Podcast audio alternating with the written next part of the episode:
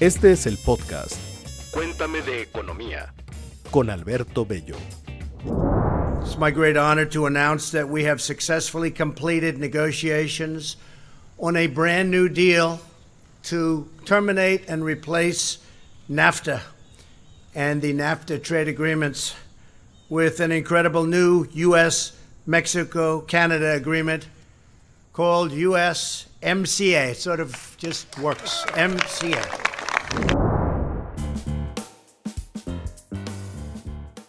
Hola, bienvenidos a la segunda temporada de Cuéntame de Economía. Soy Alberto Bello, soy editor en jefe de Grupo Expansión. En esta segunda temporada vamos a empezar pues con los dos temas creo yo, los más importantes para este inicio de año 2020. Y para eso están aquí con nosotros tres personas que nos van a dar un poquito de claridad sobre qué es esto del TEMEC y qué es esto de que terminó el año 2019 pues con unos números no tan positivos y tan favorables como nos gustaría. Están con nosotros Purificación Lucena, que es la editora de empresas de expansión. ¿Cómo estás, Puri? Hola, ¿qué tal? Está con nosotros Alejandro Bazán, editor de Economía. ¿Cómo estás, Alejandro? Hola, Alberto. Y está con nosotros Pepe Ávila o José Ávila, como prefieres. ¿Cómo se sienten más cómodos?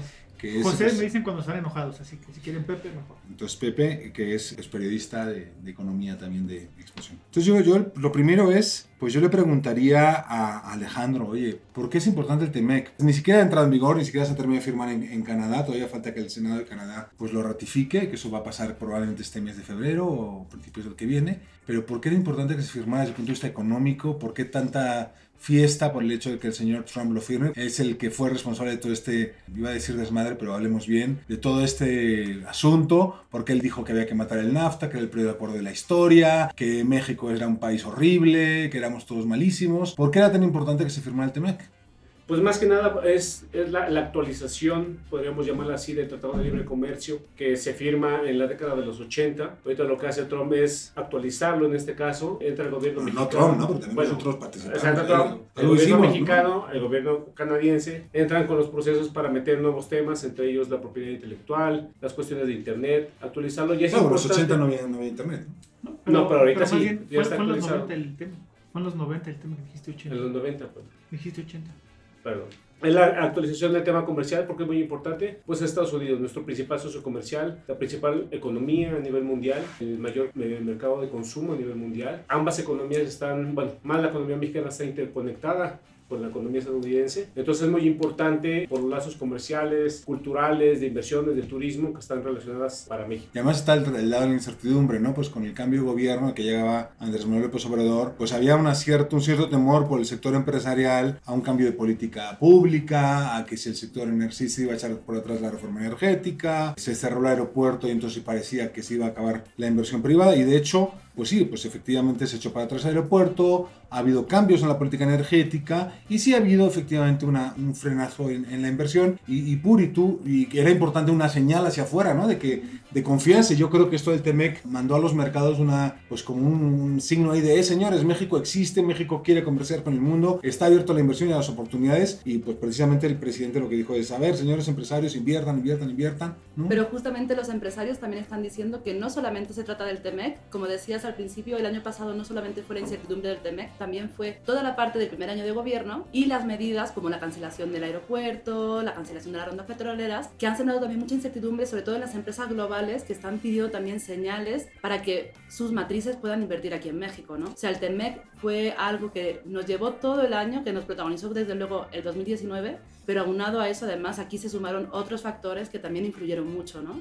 Claro. Tanto en las empresas como en el consumo. Sí, pero el TEMEC, a la firma del TEMEC yo creo que, o sea, acordemos cómo se cayó el peso cuando, cuando ganó Trump, uh -huh. todas sus, sus, amenazas, ¿no? De, sus, de aranceles tal, pegaron muchísimo en la economía mexicana. Y yo creo que esta firma, a mí me parece que pues, sin duda va a ser positivo para algunos sectores, ¿no? Que van a respirar un poquito, ¿no? Y que esas inversiones pueden volver. A mí lo que me han contado algunos, algunos alguna gente de la industria inmobiliaria sobre todo es que había muchas inversiones en parques industriales o inversiones en plantas que estaban totalmente detenidas a la espera de que hubiera un poquito más de certidumbre con la firma del TEMEC y que, pues que una empresa automotriz o una planta manufacturera se instalara en México, pues dependía mucho de que hubiera una firma sabiendo pues a qué, con qué horizonte se, pues se garantizaba que esa inversión tenía cierta estabilidad, ¿no? Claro, era, era importante, pero tanto el gobierno como la iniciativa privada han coincidido en señalar que el TEMEC no iba a ser la cura para todos los males económicos que tiene el país. Los empresarios le siguen pidiendo al presidente López Obrador y al gobierno que él encabeza que haya mayor certidumbre, que no cambien las reglas del juego y algo que ellos consideran fundamental es la parte de seguridad. Ellos piden Estado de Derecho y piden también que haya seguridad eh, no solo en las carreteras, no solo en las vías férreas, sino también que tengan ellos seguridad en las plantas, vaya, que no haya tantos asaltos, que no haya tantos eh, levantones. Ellos y nosotros, ¿no? Porque, porque nosotros nos llamamos empresarios, a mí también me gustaría pues, que ir, a- ir al banco y poder sacar dinero. Sí, quizá el nada, factor ¿no? más importante era que las reglas se conocen con el TEMEC, entonces pueden ya eh, los empresarios empezar a planear sus inversiones, con ello traer pues, nuevos proyectos, generar empleo. la Pero hay gente- que gente acompañarlo de seguridad Claro, pública, está. de normas claras. Sí, el- y el tema de lo que dices tú, Estado de Derecho y seguridad en, en las reglas es sobre todo el sector energético, ¿no? Que yo creo que es donde hay un choque mayor entre la visión del gobierno y pues el marco legal que tenemos, que era el marco de la reforma energética que se aprobó en la administración pasada, que es un marco de apertura de la competencia, de apertura del sector, frente a un gobierno como el de López Obrador que lo que quiere es fortalecer a las empresas estatales de Pemex y CFE, eh, aunque eso implique pues sacar del mercado a las privadas, ¿no? Eso se ha visto claramente. Desde el año pasado se empezó a decir que ya no, se iban a, que ya no iba a haber más rondas petroleras. También en el tema de energías limpias ha cambiado muchísimo la política, tanto que incluso organismos internacionales han, han alertado que México está perdiendo posiciones frente al anterior sexenio en cuanto a oportunidades para la inversión y qué tal estaba haciendo el trabajo de crear energías limpias. ¿no? También se ha visto mucho, por ejemplo, cuando se anunció el Acuerdo Nacional de, de Infraestructura del Sector Privado. Estamos que hablando de se- 450 mil millones de pesos de inversión, pero que, un no se habló y que no se habló de energía y que justamente se comentó que el tema de energía se iba a llevar hasta febrero. A apenas 15 días de que se cumpla un poco la fecha que habían medio hablado para presentar estos acuerdos, el sector privado esta semana justamente dijo que no han llegado a ningún acuerdo aún con el gobierno y que las diferencias son bastante fuertes. O sea que esto es una carrera un poco contra reloj para poder cumplir justamente con estas propuestas porque además el tiempo pasa, ya ha pasado un año y las empresas, como tú decías, siguen con la incertidumbre de qué va a pasar. Sí, yo tengo una impresión y a ver si están de acuerdo conmigo. Que yo creo que no, el presidente no tiene la noción clara de esto y es que yo creo que si de repente por un asunto mágico la política energética del gobierno cambia, es decir, cambia la política de la Secretaría de Energía y cambia la política de CFE, que están Rocío Nale y Marlene imaginemos que pasan a ser secretarios de Educación y de Salud, en ese momento la inversión se dispara en este país. Tengo esa impresión. O sea que si mágicamente esas dos personas cambian de puesto, yo creo que cambia radicalmente la percepción de México. Porque automáticamente se abriría de nuevo la- lo de renovables, digamos que habría un cambio de percepción. Que lo que está frenando, lo que está, la percepción de que las reglas no son claras, vienen específicamente del sector energético. Tengo esa impresión, no sé qué piensan ustedes. No sé, porque al final también Andrés Manuel López Obrador está siendo muy contundente prácticamente desde que entró a la administración con el tema de que la reforma energética que se aprobó en el anterior sexenio fracasó, que las empresas energéticas no han invertido en México y que con ese antecedente no pueden darle más contratos. Entonces no sé si solamente son las cabezas de un sector, sino, son- sino que viene de más arriba De arriba, justamente sí. y que eso también tiene que cambiar. Pero, Este- ah, este bueno, entonces cambiémoslo. este si el presidente cambiara ese discurso, si el presidente dijera, ok, me equivoqué, en energía ya no voy a hablar, prohíbanme hablar de energía, yo sé que es imposible prohibir, al presidente ese tipo de cosas, pero imaginemos que el presidente deja de hablar de energía y dije, a ver, no voy a hablar de esto, voy a hablar de todo lo demás, en esto no. Siento que lo que está deteniendo el obstáculo que está frenando muchísima inversión es el tema energético. Y es una tontería porque se está deteniendo inversión en, en automotriz, en manufactura, en campo, en muchísimas cosas simplemente porque ese tema, que es el gran tabú de la izquierda mexicana, es lo que está frenando muchísimo crecimiento. Es el gran protagonista, desde luego, porque se venía justamente de un cambio en la política bastante rompedor con lo que se venía teniendo en México, ¿no? con esta ruptura del monopolio tanto en CFE como en Pemex, y de repente es una vuelta de nuevo a lo que teníamos antes, ¿no? Y no solamente una vuelta a lo que teníamos antes, sino que viene acompañado con un cariño especial que incluso se está dejando ver en los órganos reguladores, ¿no? Ya hemos publicado varias veces que tanto la Comisión Regulatoria de Energía como algunos otros órganos regulatorios de los de, Como la de de ¿no? Como la Nacional del tienen una serie de peticiones por parte de CFE y de Pemex para modificar algunas reglas que estaban anteriormente justamente para que esas reglas que intentaban hacer un piso más parejo para que pudiera entrar la competencia ya se fueran olvidando. Y algunas de esas peticiones están viendo una respuesta positiva por parte del regulador. Sí, sí. Entonces sí, desde luego la parte de energía sí está protagonizando mucho de esta parte de la incertidumbre por todo este tipo de cuestiones que se están dando. Pero mira, y, y la otra es la que tú decías de seguridad, ¿no, Pepe? O sea, el tema de la seguridad física, ¿no? El tema de que de la violencia que está, está afectando sin duda a gran parte del... Y para complementar un poco lo que, lo que dices, Puri, eh, gente de B por más, platicamos con ellos recientemente y nos decían, es que las rondas no se cancelaron, solo las suspendieron porque la apuesta del gobierno era estabilizar la, la producción de Pemex. Y eso tanto la gente de B por más como de HR Ratings coinciden en que por lo menos se logró Tal vez no a, grandes escalas, pero sí en cuanto a la producción diaria, sí ven ellos una estabilización. Y también señalan que si esta estabilización continúa, para el próximo año ya podría aumentar la producción petrolera. Entonces ahí seguramente podríamos volver a ver las rondas petroleras y las asociaciones público-privadas, porque bueno, es bien sabido por todos, no estoy descubriendo el agua tibia, de que pues, Pemex, eh, para Pemex es imposible explorar en aguas profundas y para eso sí necesita forzosamente de las empresas que no solamente tienen los recursos, sino también tienen el know-how para lograrlo. Sí, pero bueno, además aquí... Las rondas petroleras prácticamente es un hecho que, que, no van a continuar, por lo menos eso es lo que han dicho hasta ahora, salvo sorpresas que nos puedan tener en este plan de febrero. Lo que sí es cierto es que aunque la producción no se cerró con números más bajos de lo que estaba previsto por el gobierno, en diciembre, como tú dices, sí hubo un incremento. Si eso continúa así, significará que realmente sí está habiendo una tendencia no tan a la, a la alza como se esperaba, pero sí una tendencia al alza. Bueno, y en la conclusión de todo esto de que el debate es eso, es por qué está detenida la inversión, por qué no crecemos, pero el reflejo más claro de esto es que pues, después de 10 años de, de crecer, tenemos nuestro primer año de no crecimiento. Un no crecimiento que es marginal, es 0.1%, pero pues 2019 fue un año de no crecimiento, lo cual es una señal pésima hacia afuera, por muy bajito que sea esa cifra, es un número muy feo que enseñar, ¿no? No, por supuesto, pero también algo que tenemos que señalar, no sé si estén de acuerdo conmigo, es que no todo fue por cuestiones internas. Vaya, también la guerra comercial Estados Unidos-China, que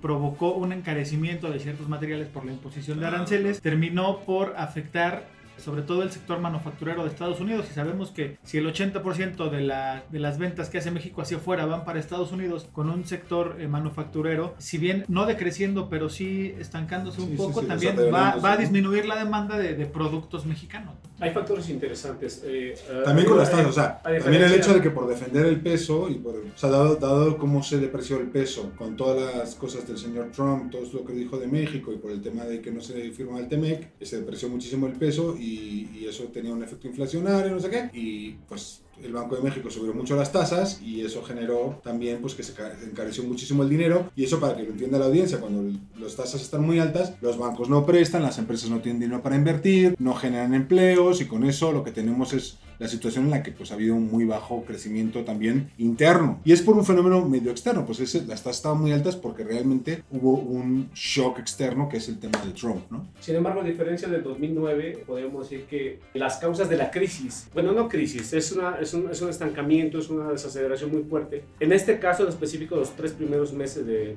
eh, en el primer año del gobierno de López Obrador, es de que este freno se debió a dos factores importantes. La incertidumbre, que ahorita como platican ustedes, el, el ese tema tema energético. En es- resumen, lo que hace es que el empresario y la gente no, y no se Pero- gasta el y dinero, aquí, ¿no? aquí- y aquí hay un problema, o sea, no solamente es con que diga el gobierno, sí, ya, este, aquí están las reglas, sí vamos. Hay un daño en la confianza. Es como si tenemos una pareja, rompemos porque se va con otra persona y de repente llega y me dice, ya regresemos. Yo no puedo confiar totalmente en él, ¿sabes? Tengo, Pero ¿por qué, tiene, hombre? ¿Por te- tiene que haber, tiene que haber una serie de trabajos, de acercamientos y ese es el detalle que le falta creo que al gobierno mexicano. Trayendo al 2019, comparación 2009, uno, la lentitud con que se, ejecuta, se ejecutó el gasto público y la falta de confianza están provocando esta ¿Qué es lo que pasa siempre en los primeros años de gobierno, no? Que en lo que aprende el gobierno a gastar. Claro, sí, no, incluso si lo comparamos un poco con otros años. Porque por tú y yo nos ponen un dinerito aquí en la mesa y rápidamente sabemos cómo gastarlo. Pero el gobierno es mucho más complicado porque es una burocracia, Claro. hay que aprender qué papeles hay que firmar, por dónde llega el dinero, cómo se gasta, como eso es muy Sí, complicado. llegó- ¿no? llegó- incluso las perspectivas para este año son un poco mejores, un poco por eso. No se gastó todo, hay un subejercicio.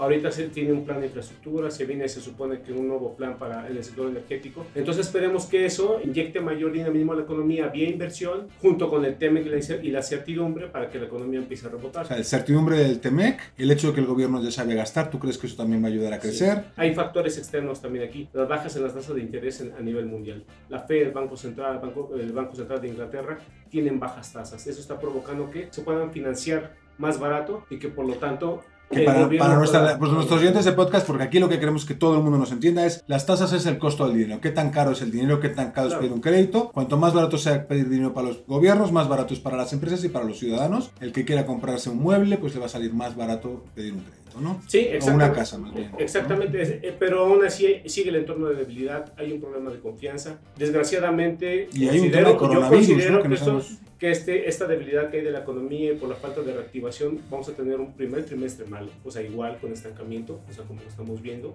Pero pues esperemos que conforme pase el tiempo, vaya reactivándose la economía. Y para no engañarnos un poco también con lo de las cifras, por la base comparativa que ahorita es 0% prácticamente, el otro sí puede crecer 1 o 2% y pueden decirte que es muy grande, pero tu base comparativa es mínima. Puri, tú pasas el día analizando los sectores, qué empresas están moviendo, dónde, dónde está movimiento, dónde crees que van a pasar cosas interesantes Pues y dónde que- puede venir ese crecimiento.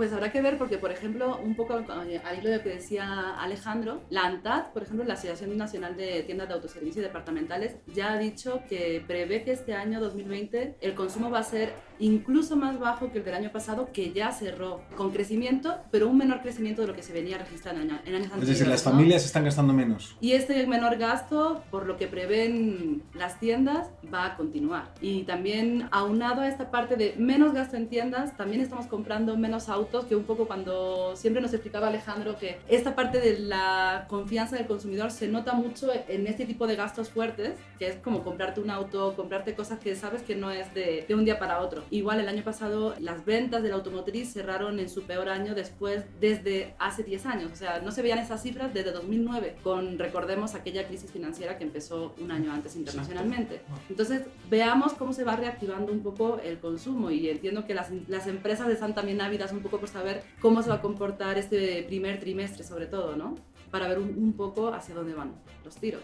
Bueno, pues Pero ahí también ahí tendríamos que ver otros, otros factores también. Ah, Decías de el costo del dinero, se espera que Banco de México siga recortando la tasa de interés sí. y también algo, fenómeno que pasó es que ahora se volvió tendencia, se volvió moda, no sé si va a ser pasajera o si va a ser más duradera, pero todo el mundo quiere ser amigable con el ambiente. Pues cada vez la gente busca contaminar menos, a lo mejor se compraron menos autos, pero puede que haya subido la venta de bicicletas o de algún tipo de vehículo no contaminante. También por ahí podría venir el... No, y lo que hay es muchas oportunidades de inversión porque lo que va a pasar es también es que, sí, bicicletas, pero también las empresas van a invertir en, en ese tipo de de, tecnología. de tecnología, que son tecnologías que también, no solo bicicletas, o sea, de- de paneles solares, este, calderas este, por, por etcétera, ¿no? Y yo creo que también podemos Bueno, pero tener recordemos que al gobierno no le está gustando tanto el tema de la energía solar Sí, y eólica, sí, sí, entonces ahí tenemos un tema. Sí, el gobierno lo que hizo fue cambiar las reglas para los que, que están generando ese tipo de energías al encarecerles el costo de transmisión. Y ojo, que No, las bicicletas que compramos son en su mayor parte chinas, porque la industria mexicana también está pasando por un mal momento en cuanto a producción de bicicletas. Entonces, bueno,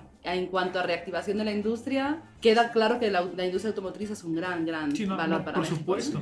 Que no hemos hablado de eso, no hemos hablado de qué cambia en el TEMEC. Yo, yo estoy esperando a que, vamos a esperar a que Canadá ratifique el, el- el- que firme el, el acuerdo y eh, espero que nos sentemos aquí todos a platicar un poquito los detalles porque ahí hay un montón de historias que contar, eso lo prometemos, que en este podcast, en esta segunda temporada, les hablaremos punto por punto de qué cambia en términos de acuerdos laborales, qué cambia en términos del tema, tema automotriz, todo el tema digital. Yo sé que están ustedes impacientes por escucharlo, por eso los vamos a esperar aquí. Eh, no sé si va a ser el próximo episodio o en el siguiente. Cuando Canadá firme, aquí nos sentaremos a platicarles este TEMEC, qué trae de nuevo. Ojalá podamos traer a alguien de la industria también para que, para que nos comparta algunas ideas. Y gracias por acompañarnos, pues aquí estamos nosotros. Gracias Puri, gracias Alejandro, gracias Pepe. Gracias. Soy Alberto y los esperamos acá en Hable, ¿cómo se llama esto? Hablemos de economía. Cuéntame de economía. Cuéntame de economía. Cuéntame de economía.